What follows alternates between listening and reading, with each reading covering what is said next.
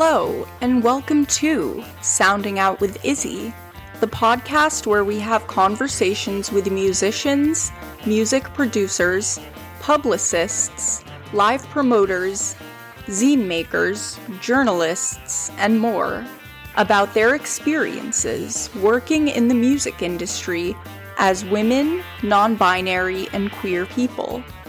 I'm your host, Isabel Corp the founder of the Queer Femme music based blog and YouTube channel, A Grrrl's Two Sound Cents. Today, I am joined by my good friend Alexandra Blair, lead singer of post wave alternative band The Silk War. Alex makes cinematic, orchestral, alternative rock that expresses her discontent with isolation, despair, self doubt, and injustice. Alex and I discuss her evolving relationship with New York City over the years, how she expresses herself through her love of vintage fashion and classic literature, and why she refuses to ever write about love and romance. This was by far one of the most exciting conversations I've had for this podcast. Alex is a very charismatic and hilarious personality to bounce off of conversation wise, so I'm very excited for you all to hear our chat. As usual, I would like to remind listeners that I am paying for the podcast out of pocket. So if you would like to help me continue to create more episodes and maybe buy me a coffee as well, please consider donating to or checking out my Patreon at patreon.com backslash a grrrls two sound cents. That's girl with three R's and no I. Those who join my Patreon will get to unlock bonus content, including music based film reviews with special guests, unheard and unedited conversations in podcast episodes playlists curated by yours truly, as well as early access to some of my YouTube content. However, I understand that finances are tight for many people, so if you are unable to join the Patreon, I fully understand. All I ask is that you give the podcast a five star rating and review on Apple Podcasts or wherever you get your podcasts, as that really helps me out in my effort to get the podcast in front of more people. And without further ado, let's get right into this episode. Would you like to introduce yourself? My name is Alexandra Blair from the Silk War. Alexandra, the four syllables for sure, because it's a power movement thing. I'm just kidding. no, that's the soundbite immediately. Like, four seconds. four syllables. Uh, so, yeah, I'm excited to have you on. And, dude, thank you. I thought it would be good to start with how you first arrived in the city, what drew you here, and what did sort of the journey of getting here look like? Sure. I, I moved here when I was 17. I went to school for music, for singing, which is really funny because the people that I was surrounded by at music school were, were definitely different for me, or I guess I was different from them, however, which way you want to think about it. I moved to New York because there was no other option. I moved from Chicago and I just wanted to be somewhere. I wanted to be surrounded by people that hopefully I could resonate with, people that actually wanted to hang out with me because I, had no friends growing up. You know, it's not a sad story. Like, you know, I don't feel sorry for myself, but I thought maybe, you know, I could come here and kind of be like Patti Smith in that respect. I could just, you know, figure it out. And yeah, I've been here ever since. Yeah. And where did you go to school for music? I went to NYU. Don't tell. the kids who are ruining the city, who are ruining the fucking East Village. No, I'm just kidding.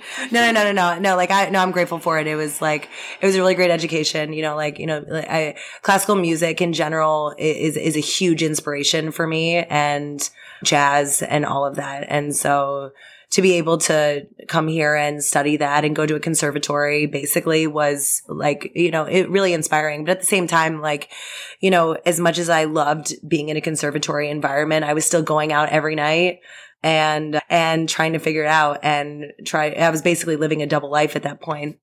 But I was, I was also taking like a lot of comparative literature classes, which I, you know, as a singer, as it, it, it was always weird to me that it wasn't part of that major of vocal performance to not also learn about lyrics and learn about writers in that respect. I mean, you do a little bit with Tin Pan Alley and shit like that, but you know, if you have that instrument, the only instrument that has lyrics to your advantage, like you, that, that should be a part of the curriculum. And so I decided to do that as well.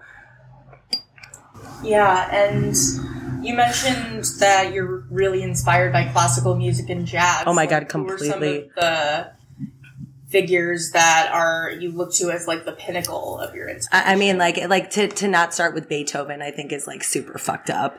You know, like that man like completely understood. It's so interesting to think about that like you know, so many of his symphonies were deemed like, like unsafe for children, especially now.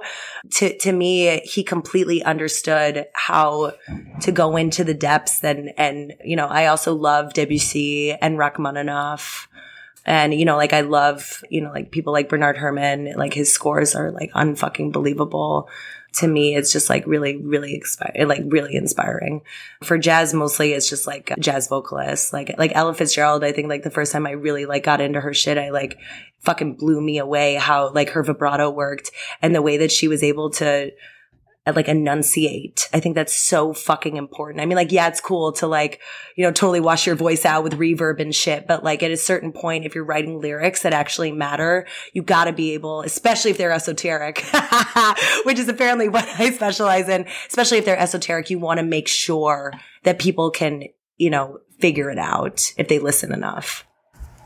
Yeah, for sure. And how did, um, I guess like when you started writing initially, like when did you discover that you had a knack for writing music? I mean, you know, it's so funny. It's like my first band when I was like in like second grade, we decided to call it Jewel. And we were like, oh shit, there's like actually a chick named Jewel. Like we can't do that. But I was, I mean, I was writing lyrics in my bathroom and I'm an only child. Like I didn't have to write in my bathroom, but like I, I, I, you know, I just thought that, you know, I had to like put myself in a situation where I didn't want to be in my room. I wanted to put myself on like a cold tile floor and write about, I mean, like, I mean, like who the fuck knows even what I was writing about.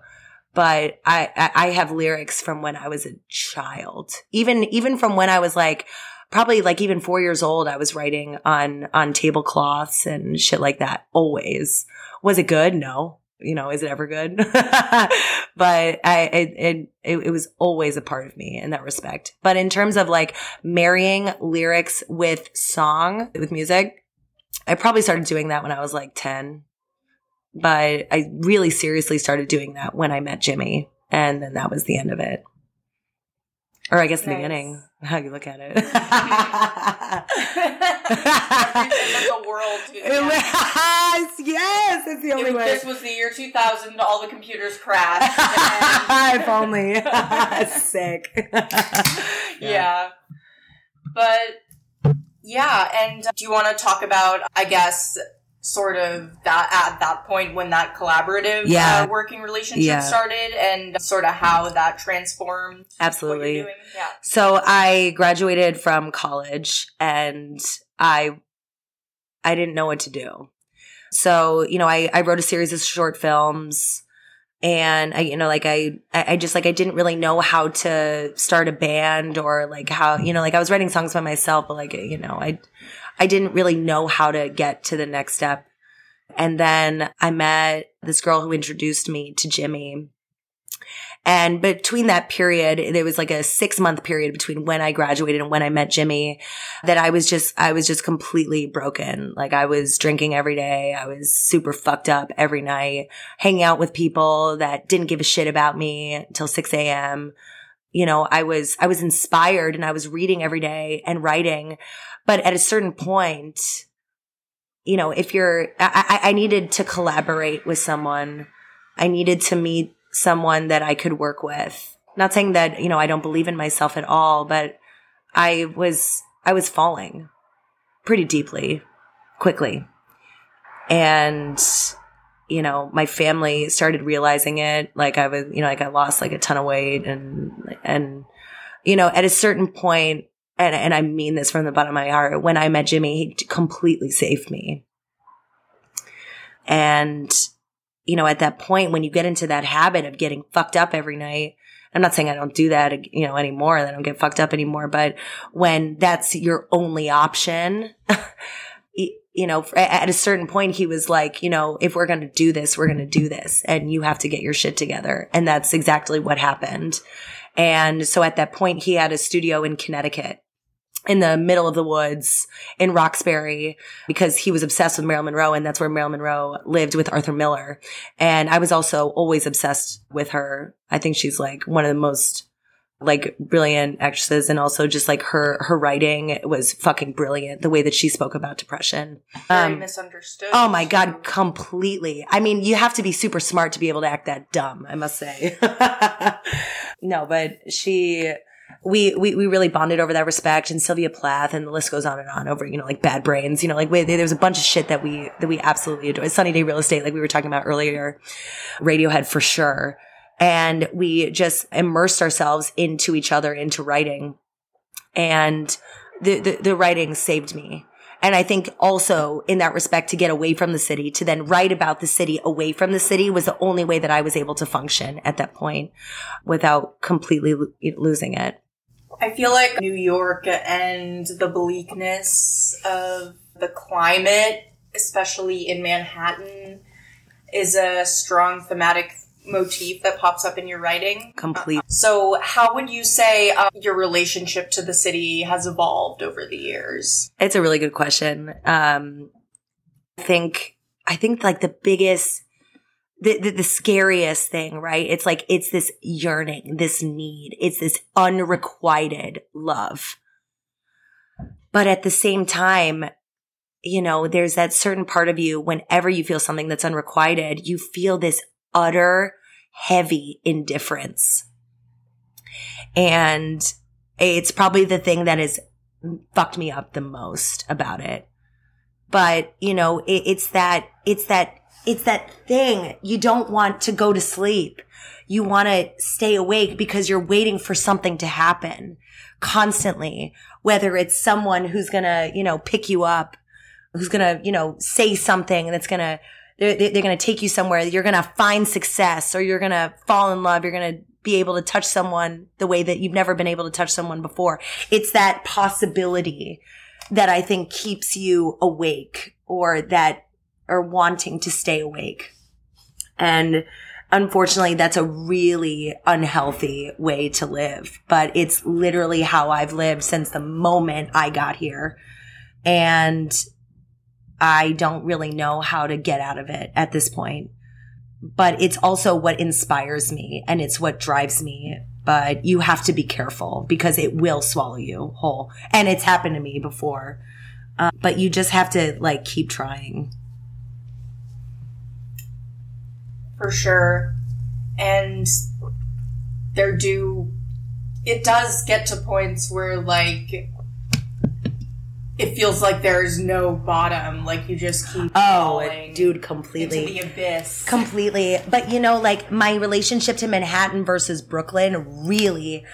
I, I, mean, I cannot even begin to fucking explain because when I lived in Manhattan towards the end, right? So like I moved in 2020, I I was surrounded by people who were fucking rich and who always said that they were going to do something, that something was going to happen. And that's how they walked around and that's how they made friends. But it was, there was nothing that was ever coming to fruition. There was nothing, eh, you know, at a, at a certain point, you're lying at a certain point you're not doing you're just saying. There's and i fucking hate inactivity. That's also one of the reasons I, i'm never inspired by happiness because i feel like it's an act which is fucked but it's true. Yeah. And when i moved to brooklyn it's different. There it, it, it the, the the artists here are actual artists. The people that i meet I fucking love. The musicians here fucking inspire me. There's no competitiveness. There's no like, there, there, there, there there's nothing other than, it's a renaissance as far as I'm concerned.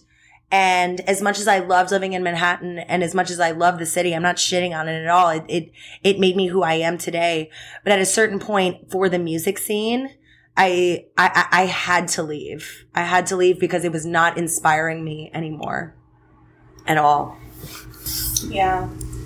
And I feel like you're so right. There's such a vibrant community of people in Brooklyn. Holy shit. And they're actually doing. They're not saying Yes. they're going to do anything. They're actively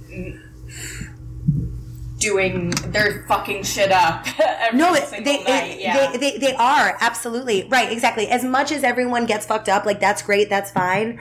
But at the end of the day, you know, like, you know, like I'm writing a book and, and it, it's a stream of consciousness. And, you know, like we come back and, you know, like, you know, like I share my writing. They, they share theirs. It's not like, oh no, I'm, I'm going to write something. It's like, no, I actually have something or this is my music right now. Like, like, like, let's get it, or like, let's start playing, you know, like, you know, like I'll start playing, you know, piano and then we'll just like go off. It it really is that fucking pure. And it wasn't happening anymore in Manhattan at all. And I'm not saying it's not happening for other people. I'm just saying it wasn't happening for me. Hmm. And at a certain point, if your goal is to be, it, it- look, you have to write about what you know. And if what you know is a fabric of someone's imagination, then you, it, it, it doesn't exist, you have to go somewhere where it's real.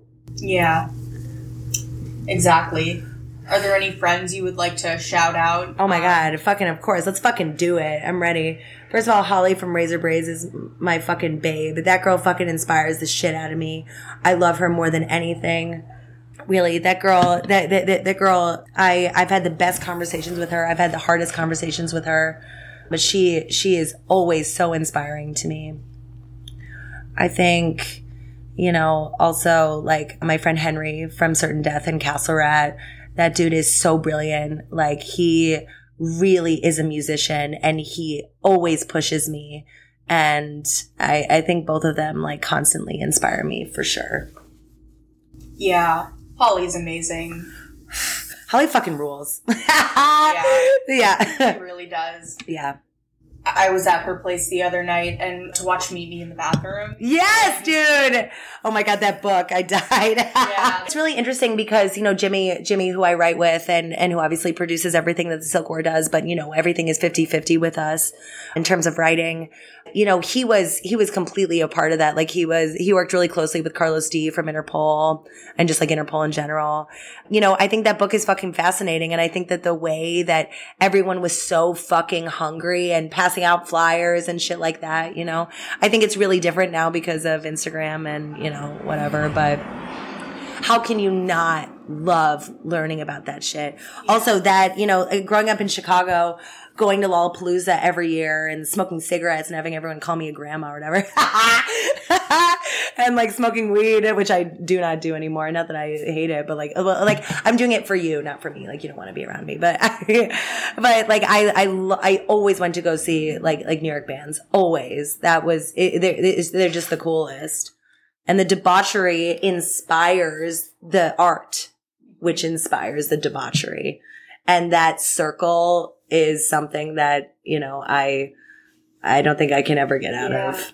And speaking of debauchery, like when when that's incorporated into a performance, yeah. like a lot of the crowd work that TVOD Mm. does. Oh my god, Tyler is also one of the one of like my biggest inspirations. I fucking love Tyler. He's like he's like a Bushwick Iggy Pop, a thousand percent. That dude rules, and I love the way he performs. I think he's really fucking original. You know, I've I've played with him before. You know, we're we're we're both pretty wild on stage, but we do it in such different ways. And, you know, he never does the same thing twice too, which I think is really important. You know, I, I I'm all for the theatrical, but I don't think that you should plan this shit out. It should be so organic. And I think that's why the Renaissance in, in Bushwick, in Brooklyn in general, is what it is because it's original and because it's not, you know, a, a, a planned out scenario. Yeah. And that's what makes it exciting. Completely. And I also like understand that you are like you mentioned in passing that you studied some comparative literature and Yeah. stuff and that you were inspired by Sylvia Plath. Of course. and the bell jar.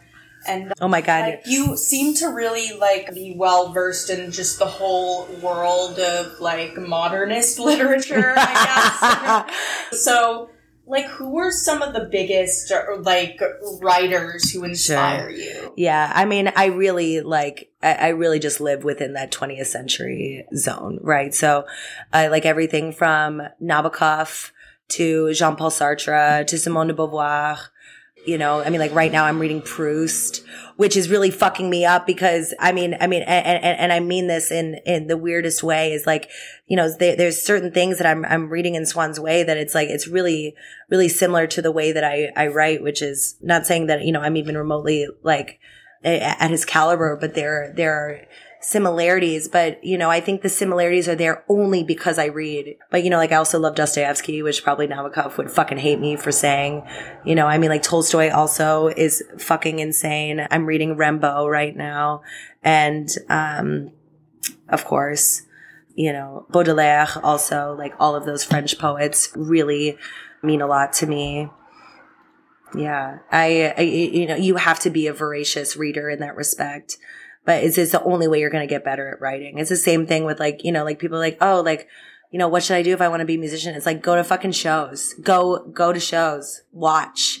Listen. Be better. do more. No, I'm just Yeah. kidding. No, but stay busy, dude. Like there's so, there's so much, there's so much to read. There's so much to know. Like literally just go to Strand and there's that one table right in the front of all of those classics. Like read all of them. Th- There is no reason for ennui. There's no reason for boredom in that respect. I get it, you know, find it at a certain respect. You know, I am an existentialist, but you know, you, you have to be able to feel like it, it, there's never enough. There's always more. Always. Yeah. Always. And sometimes it can get almost suffocating uh, when you discover yeah. how much more there is. Yeah, no, I, I mean, I, I mean, I, I- absolutely right. It, it can get, it can get overwhelming. That's how I feel whenever I try to discover like something new to listen to, like Yeah. like with streaming and everything. It, it is, but it, it's like it, it also like Yeah. you you have to take comfort in the fact that you don't have an excuse. Exactly. You you you you you have to like, and, and I agree with you completely. But you, you know, you you you have to hold yourself accountable. Mhm. You have to make sure that you do that. And and as much as it sucks, you know, as, as you know, I think that's why. I mean, like I I, I kind of have you know this like I wouldn't say negative disposition, but I think I definitely am a realist you know, you, you just have to realize that, you know, there's, there's so much to know about what it is to be a human being and what it is to write something. And if you want to be original, you have to know what was original before you. Yeah.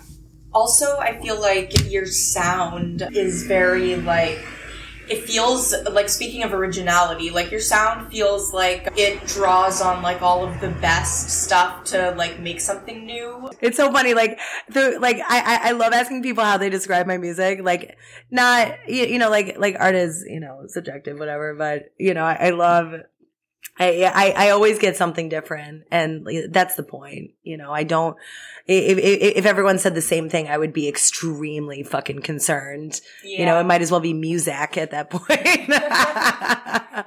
elevator music. oh my God, the worst nightmare. Yeah, dude. If I, Microsoft boot up oh. music. Oh. yeah, dude, if my music ever plays in an elevator, just fucking kill me. no, it wouldn't. Like, like literally, like the elevator would stop. Mm. yeah. I understand that. Would you say that you're inspired by Stevie Nicks? Oh my god, of course, of course. What would you say your connection to her it would be? you know, it's so funny. It's like, you know, you you you you listen to to Dreams, for example, right? It's like two chords, and you're like, how the fuck, you know? That's therein lies the beauty of what one melody and a string of lyrics can do over something so completely simple. She, I mean, like not only in terms of like her the way she would move, her fashion sense, but just the way she would sing, the what she did for women in general in rock and roll. You know, I to to me, I can't I can't really think of anyone else that in, in that had that big of an impact on me, except for maybe Patti Smith. But just the way she sings, dude. Like in Sara, you're the poet in my heart. Like, holy fuck you, it, there, there, there is there there is no instance of ingenuity at all. I I I don't know. Well, I was gonna say I wish I could meet her, but it kind of scares me. but I, I I can thank her for a lot, for sure, for sure. Especially the way that I write melodies completely. I definitely saw, I could hear those parallels a lot. And I feel like also just, I don't know, that I don't, I can't think of anyone else like that, just who's graced our ears. Like with, like you said, the melodies are so simple. Oh my God. And just as, just as, as a, as an entity. Completely. She's so powerful. Completely. Yeah. I mean, like, even when she had her solo career and she had like all those chicks behind her that were all dressed like her. Yeah. no, I fucking love it. Everything, you know, I, I think she's definitely more witchy than me. You know, there, you know, there's, there's that aspect of her that I really don't, that I really don't subscribe to. Like, I don't like astrology. I don't like tarot cards. I don't like, you know, chanting or the fuck, you, you, know what I mean? Like that, that, that really is my style. Like, I mean, like, you know, other, the, the, the people that I admire, you know, like, like, like also Chelsea Wolfe, you know, Chelsea Wolfe is, you know, like kind of more in that witchy realm and I respect it. It's just like not who I am, but there is that element of magic that I think that very few musicians have been capable of even remotely touching. And I think she's one of them. And I can only hope that I could be within that realm. I feel like, in addition to music, you seem to be like a really advanced, like, connoisseur of fashion, being a store manager and everything. Yeah. And, like, I feel like the aesthetic of it all and, like, color is a really interesting part of, like, your world. I was wondering if you could tell me, like, a little bit about, like, what your relationship to just like the visual world completely. is. no it's funny yeah so so I, I manage a store called the grand strip in williamsburg. It's literally the best fucking vintage store in new york. I do a lot of tv and film there. We do like a lot of campaigns and shit. I have a very very um I, I, am, you know, both worlds, both music and fashion are so intertwined. And I think, you know, I, I know so much about it, but, but really it's about, it's about it, it, it's like it's like being a historian at the end of the day, right? And I think that the way that you dress should completely describe who you are before you even open your mouth. And I think your music should also speak for you as well you know, uh, you know, as much as, you know, what if I like played you a demo and, and I said beforehand, well, you know, like it's not done, you know, all this stuff, you know, yeah. you could do that. But at the same time, your art, whether it's how you dress or what you make, it should speak for itself and mine are completely intertwined. The whole thing about me only wearing black and white is completely based off of me reading existentialist lit. And I didn't grow up goth or whatever the fuck. Not that I'm goth now, I never was, but well, I mean, like obviously, like you know, like I I, I love goth music for sure, but I don't I, I don't describe myself as that. It's just it's literally wearing black and white for me. It's it's how I see the world. I don't like this gray area, this indifference that we were speaking up about before about being in Manhattan. I don't like that. Recently, like in certain my like certain relationships that I've that I've had or having problems in it's the worst thing when you start feeling indifferent because you have no control over it. Don't fear hatred. Don't fear someone hating you. Fear someone being indifferent about you. And I think I literally live in that fear and I've started to feel that. But wearing the black and white, of course it's inspired by, you know, 1960s fucking Fellini films and, and, you know, that like, film noir, ultra dramatic aspect, of course. Like I- I'm drawn to that shit like you wouldn't even fucking believe. Like literally give like I'm Lauren Bacall and like give me Humphrey Bogart any fucking day. Like I want that. I I wish. But I just I don't see the world in color. I don't I don't think it's interesting. And I I literally wish that I did. I I I I, I feel emotional saying that, but like I literally wish that I did. I wish that I could find happiness, but I don't. I I I only want to stay active. And for me, that is finding the good and bad in everything and never just bliss. I get not wanting to label anything. Yeah. I get it. I get it. And I'm not saying I'm for it, but it is, but for me, I want, I have spent so much fucking time, thousands of hours reading shit, thousands of hours playing music, thousands of hours figuring out what I want to look like, what I want to wear. Label me, dude. Fucking judge me. Judge away. I want it. Do it. You want to know why? Because you know what? At a certain point, I'm painting the picture for you. And I think that there's power in that. And that's the only way that I can try to empower myself. And I'm not saying like, you know, I, it- you know, judging people, whatever, it, it's, it, it fucking sucks, but it's what happens. Yeah. And, but you know, that box that people want to put you in, you are the one that should construct that box and not the other way around. And the Yeah. way that you do that is you are incessant about what you love and what you don't. And you, the only way that you can do that is by spending the fucking time figuring it out. And I'm still not done. Obviously, like, dude, Yeah. like, oh my God. You know, I can't even go on a date.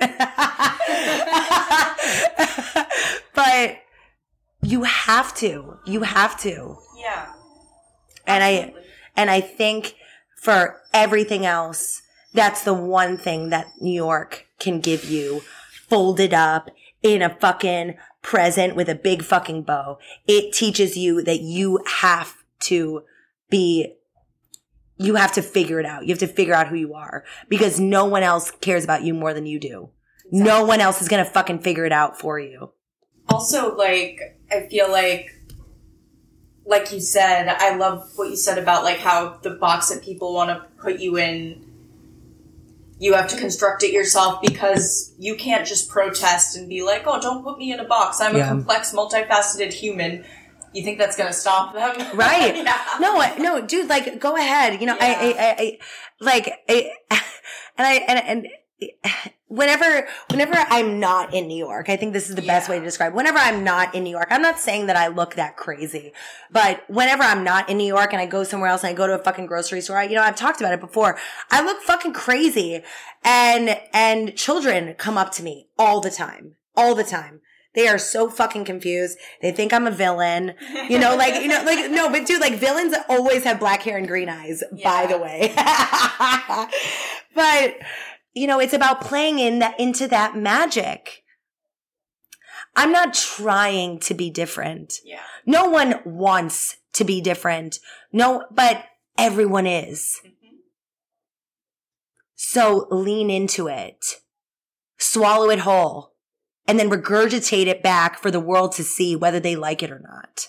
yes it's the best way to suss out who you want who you want to stick around as well That's true. And like, for instance, if you go on a first date, like, and When? Oh wait, uh, wait what's that? oh my god, Wait, I live in Bushwick, dude. No, that, I saw the you know, that's the thing about me too. I, I come from this place, right? Like, I recently was kind of, for lack of a better word, rejected, right? And I tried to write about it. And I couldn't. Well, no, I could, but it wasn't interesting. Okay. And it goes back to when I first read Rainer Maria, excuse me, Rainer Maria Rilke's Letters to a Young Poet. And it's the best fucking advice I could ever, ever bestow upon anyone else from reading that, which is like, never write about love or, or that because you're not going to write anything that's going to be original or interesting. And, and it, you know, that hurts. It probably, you know, like dismantles the entire pop scenario, but I'm just kidding. But for me personally, when I tried to write about it, I was so dissatisfied. I was disappointed. You know, I was like a parent to myself. What the fuck is this? So instead of writing about being rejected, oh, instead, I took myself out of it and you look at it in the sense that, you know, I'm writing about right now, my song is called Unrequited. It's new, but talking about my door being ajar, right? And when someone doesn't want to be around you, right? You think about it's almost and, I'm not saying they are like they just like don't like me, but but it's like an abuser to an abused yeah. person, right? They know they're being abused and the door is right there, but they can't leave. Your surrender is bizarre. You know, that door is right there, but you cannot leave. Why? You have to take yourself out of that in order to realize what it is. And the moment that I did that is the moment that I was able to start writing again. That's a really great way of, I guess, sort of divorcing yourself. I love that. Yeah, well said. The situation at hand. I mean, dude, it's like, you know, at a certain respect, you know, I, I have a hard time cultivating like romantic relationships because I know how emotional I am. I'm like, it, it really, yeah. and, and because of it, like I don't sleep around. You know, I wish I could, but mm. you know, it's kind of interesting that dynamic that, that, that to see, you know, the way that I dress, which, you know, is actually really provocative versus me not being able to actually have like a sexual relationship all the time because I'm worried about my heart. Yeah. You know? And, and because, because that inspiration for me isn't, it doesn't bring, you know, the words to me. I kind of like fall back instead of push through. And not that I'm not trying. It's just, it's, it's almost impossible. Yeah. And I totally relate because, for example, I'm asexual and aromantic. Yeah. So when you grow up and you realize that you're so it, you have these all these vivid fantasies of love and romance yeah and you're so imaginative in your own like in your own like creative visions of like for because also i'm a writer so right. like it that plays into it a lot right. and but then you get to the actual like act of like kissing someone or like actually wanting to participating in the act of sex and you realize oh i'm really not into this at all yeah and why is it just fine and yeah i mean i mean also yeah. you know you know as a as a writer you know uh, i'm sure it's like you know it's like these these uh, uh, unbelievable expectations that you can have for what love and sex are um, they, yeah. they, you know, they, they never add up, unfortunately. And even if they do, it always ends. Again, not trying to be negative, just being realist that, you know, nothing is finite.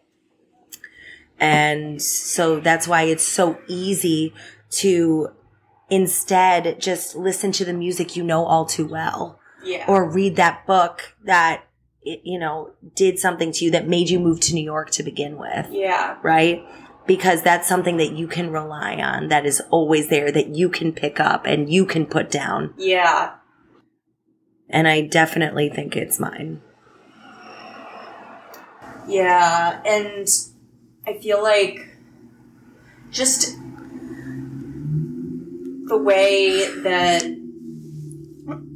all of this stuff is spoon fed to us. Yeah and the way that we're raised and all of these like promises that adults use to console us. Yeah. And then you grow and then you actually get older and you realize you told me it would get better, but right. why am I having suicidal ideation once a week No. now that I'm 20. No, no, it's true. It, it- yeah. um, It's not a white picket It's like- fence. It's, it's a, not- it's like it's a cage. It's also interesting, you know, in general, like like we were talking about Sylvia Plath. You know, she was always writing, a, you know, kind of against marriage, uh, against the institution, and you know, then she married Ted Hughes, and you know, of course that that went south. You know, when you look up to these, particularly women that speak out against something, you know, even Simone de Beauvoir, her relationship with Jean Paul Sartre, right? They had this crazy relationship where they weren't together, but they were together and he could have as many lovers as he wanted. But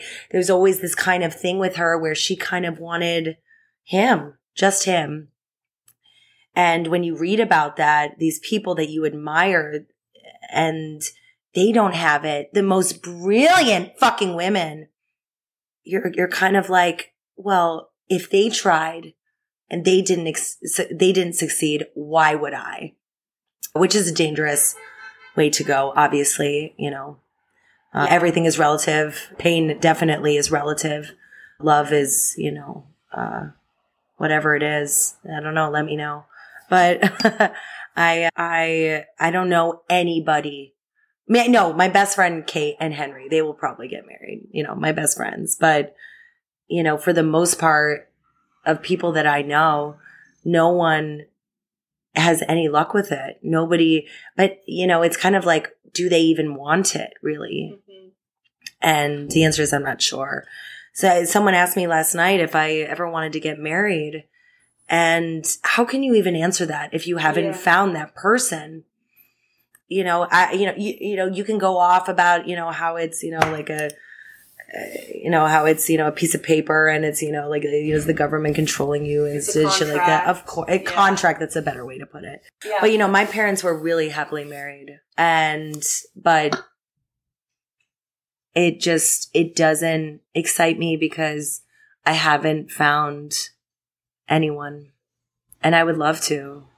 But I think just to like as a girl to be, I mean, even I remember like maybe a couple years ago, I went into like a Toys R Us.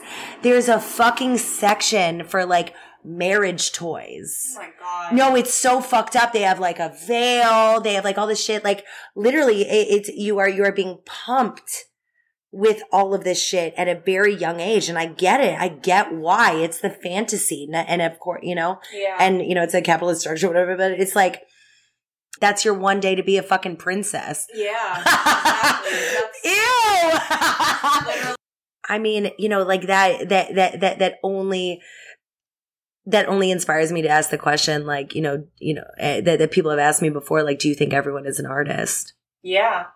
And I think that that kind of answers it. I think every, you know, as much as, you know, some people are more talented than others.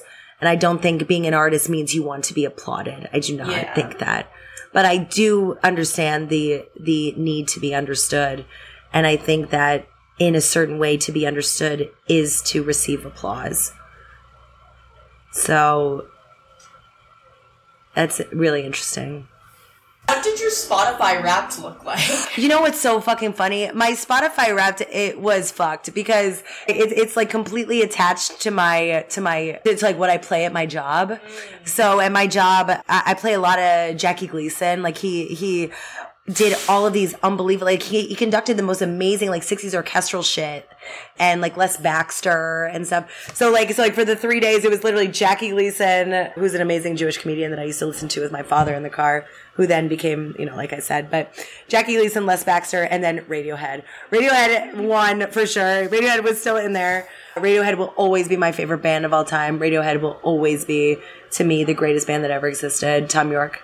It like literally changed my life. So those were the three. and there I feel like one of the few like when you think about it, like when you think about Radiohead, you don't consider the when you think about one hit wonders, you don't think Radiohead. No. But they literally were a one hit wonder, but they feel like some, one of Yeah. the few one hit wonders who have fully who have done so much that Yeah. like they fully transcended and shed that skin. Like they like you could never like refer to them as that because they're fucking radio. Right, Like, right, true. know, like- no, it's so interesting. No, no, you're right. I mean, like with Creep, right? Like they didn't. I mean, I mean, I mean, I mean, did they have that full lawsuit with the Hollies? Like I, like I'm, like I'm sure. I think I, I think I did, yeah, yeah, yeah, and I- Hammond, yeah, yeah, yeah, yeah, yeah, yeah, exactly.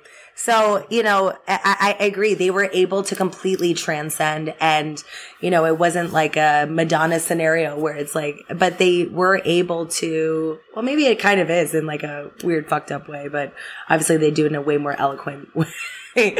but each record, I mean, God, I- you know, I remember the first time I sat down, I was like, okay, I'm going to listen to OK Computer. And I was, this is a really long time ago but I was almost like I was so intimidated to even start listening to it. And then I did. And that was it for me.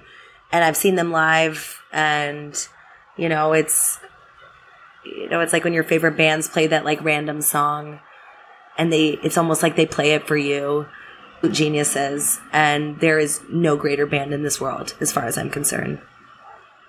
But you know, it's like what what they do so well, which is like what what I try to do with my music, is that you know they'll start in one like like Body Snatchers off of In Rainbows is a really good example. Like they'll start in one place and then all of a sudden it'll just open up and it'll almost become like a completely different song, but it's not. It's you know, you moving towards something else. That was the biggest thing that I learned when I was in school for singing for music.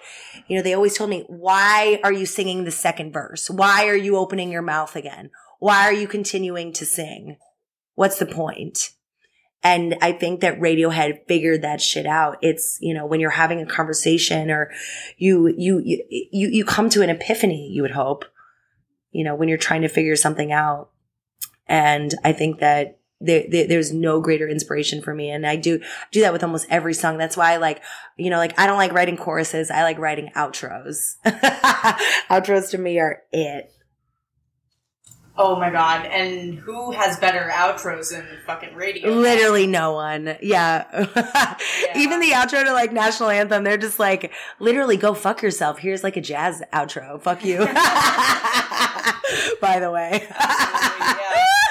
I'm curious at all. Were you ever? Did you ever have a pop punk or MySpace phase? Oh my god, dude, absolutely. Are you fucking kidding me? Look at me. Yeah, absolutely. Well, I guess you can't listen to me. No, I oh my god, of course. Like I was so I was obsessed. I mean, look, I was obsessed with the starting line. I was obsessed with Taking Back Sunday.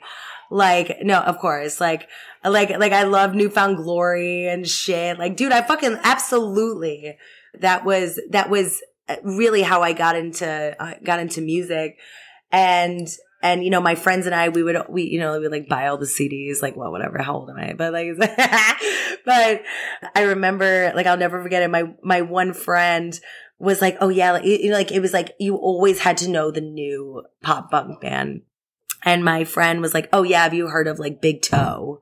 And I was like, oh my God, I fucking love Big Toe. Like they fucking rule. Well, Big Toe doesn't exist. and she like, and, and I was like, I was destroyed. I was canceled, like literally canceled because I didn't know fucking Big Toe. This fucking bitch. I hate her.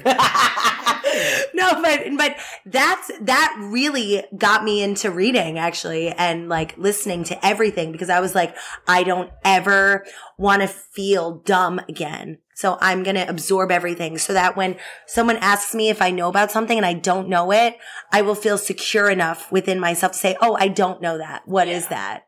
You know, that, that, that's probably the biggest, like, it's probably my favorite thing about myself, actually, is that when I don't know about something, I am not afraid to say that I don't know about it. Yeah. And it's so important to get to that comfortable place as well. Oh my god, because- the torture, big toe, never fucking forget, dude. Literally, never forget.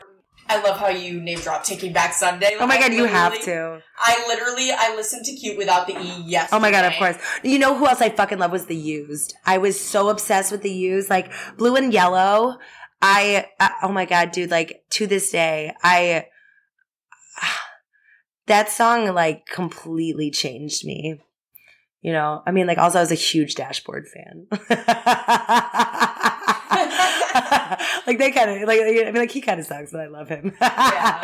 Chris, yeah, yeah. His lyrics, like, yeah, they're like brand new level. Yeah, of- right, of- exactly, of yeah. creepy, but yeah. Oh my god, right? No, true. But yeah, no, I think I think like I think the used and the starting line for me were my favorite. You know, and then I really got into Death Cab and you know, I remember when Transatlanticism came out and I saw it at Lollapalooza and that like when the record came out, but I was like, oh, there's no way they're gonna play it on stage. There's no fucking way. It's a fucking eight minute song, which, you know, you know that I am obsessed with. I was like, there's no way they're gonna fucking play it. And they brought out this like baby grand, white baby grand. Oh my god. and Ben Gibbard like sat down and played it and I literally smoked 20 cigarettes within that eight minutes, if that's possible. And I cried. And that was when I was like, that's what I want. That, that kind of music, that Yeah. kind of song, that to me, that's what I do now. That completely changed my life. You know, same thing when I saw the, you know, like when, when the suburbs came out and I saw Arcade Fire also play at Lollapalooza. Like it was over for me at that point. Mm. Yeah. Yeah, I remember sadly, like I was a little like late on the train to like a, like a, I if I was born maybe three years earlier, maybe I could uh, or or maybe five years earlier, I could have been like a zillennial. So I sadly like missed the boat of being the age where I could have had a MySpace account. Right. Oh, I, I, I, I, I had one at the very tail end. Like, I think I had it for like a year. I did, I had no friends. Just like in real life. I love that. Like, internet imitates life. It doesn't do that anymore, but I for sure did it for me then. yeah, but yeah. So, so the way I absorbed a lot of that shit was just through osmosis because it was by Right. the time that it was everywhere, like all that hot topic core, like Yes. chemical romance. Yeah. And a lot of my friends were theater kids, like which I regret to inform people of. but they were obsessed with early Panic at the Disco, like when Ryan Yeah. and Spencer were still in the band. Yeah. It wasn't just the Brendon Urie show. oh my God. Um, ew. Ew. Ick. Literally. Yeah, what a time that was. I know. I know. Just and what's so interesting is like what are your thoughts on like how so many people are just like revive it like how there's so many revivals happening at the moment like nostalgia has kind of like it's kind of like a circle now So, look, I work in vintage. Okay. So, you know, everything is cyclical, whether it be, you know, in like trends with music or fashion, whatever. I think it kind of pains me a little bit that, um, right now that there's a revival of something that happened 20 years ago. You know, mostly for me, like I loved in the 80s when there was like a like a 40s revival or in the 90s there was a 60s revival and the 20s revival. You know, I think that, you know, especially now because we have access to everything, I wish that the revival could have you know, it, it wasn't 20 years. It was like a little bit prior to that. I wish, you know, I mean, I mean, I think we, the only way we really see that is like with Greta Van Fleet, for example, which obviously is 70s revival, but and for the, also it's getting shorter and shorter and shorter Yeah. there's an indie sleaze revival which is like 10 years ago Yeah, I it, like look. I I I I think it's lame. I I I, I do. I I think it's lame because literally you are the generation that has everything at your fucking fingertips, and I wish that it could just go a little bit beyond that. But you know, I'm, it probably just sounds cynical, but I think it's because of how I, I, I literally, when, when I see revivals at my job, when I literally see it in the clothing and it's, and it's, and it's meant to be a celebration of it, but it's also, you know, it made it better, right? Like when it, there was all that Victorian revival that was happening in the 1970s with people like Gunne Sax you know, like a, you know, um, you know, like, sorry, brands like Gunne Sax, you know, that was so fucking exciting. And to me, this is just like a bastardized, watered down version that doesn't have any ounce of originality to it. You know, I think that that pop punk thing that happened, you know, when we were teenagers was fucking sick. But I think what's happening now is just like, I, I don't think that it has that original heart and, Yeah. and, and, and, you know, it, it- the way that it was different, the way that it would like scare your parents, you know, I, I Yeah. don't, I don't think it's like that at the all. par- the parents are the people who grew up in that generation now Dead. yeah they're parents now yeah, right. Yeah. I just, I think if you're going to revive it needs to have that air of originality. It needs to be inspired. And, you know, I don't think that like having Travis Barker play drums for you makes it you know, Yeah, exactly. you know, ma- makes it that way. Dude, I fucking love Blink 182. Like, don't fucking get me wrong. Also, miss you. Like, like, like, like that. That's a fucking great song. Like, wow. You know, I remember like watching that, watching that music video, and you know, they have like, you know, like the, you know, it, it was fucking beautiful. It was goth as shit. I love that. It was you know, goth as shit. yeah. yeah, dude. It's like you know, like almost, almost as goth as like Robert Smith, like laying in a bed, like looking at a cobweb, like, yeah. you know. a spider. Yeah. yes you know i i mean i mean i mean i thought that shit was cool but you know i think from from an outside perspective for you know from styling uh, from what i do i just think it's kind of boring I guess like in on this next record, what have you? Do you, are you a person who listens to music at all while you're making music? Because I feel like a lot of artists tend to get like that I've spoken to at least. Yeah. I don't want to speak for them. Have told me that they tend to get so burnt out on listening to music when they're Mm. making music. Mm. What What are your when when you're listening? Do you, do you listen to music while you're creating music? that's a really good question Yeah. i like i so so when i write music right the, you, you always have to have a reference right so right now we're working on a song i'm you know i'm listening to a lot of bjork because it, it's because that's the reference. But for the most part when i'm writing i try not to listen a lot. Same thing when i'm when i'm writing. Don't like to read a lot because whether you realize it or not you know it, your subconscious is at work. And and it will it will bleed into your work. And that's not a bad thing at all. But you know i think that you have to marinate beforehand for me i will say. No i'm not saying that anyone else should but for me i need to marinate beforehand. So you know what's inspiring me now like for example like our our new song it's getting late you know the we we use the chant like lock her up and we put it backwards and that's the Oh, beginning wow. of the song. And it's you know the, the the the idea is based off of an Ed- an Edgar Allan Poe short story of how the insane take over an insane asylum, which is exactly what I think is happening in our political climate, unfortunately, on the right, or you know any extreme really, but you know like obviously the right.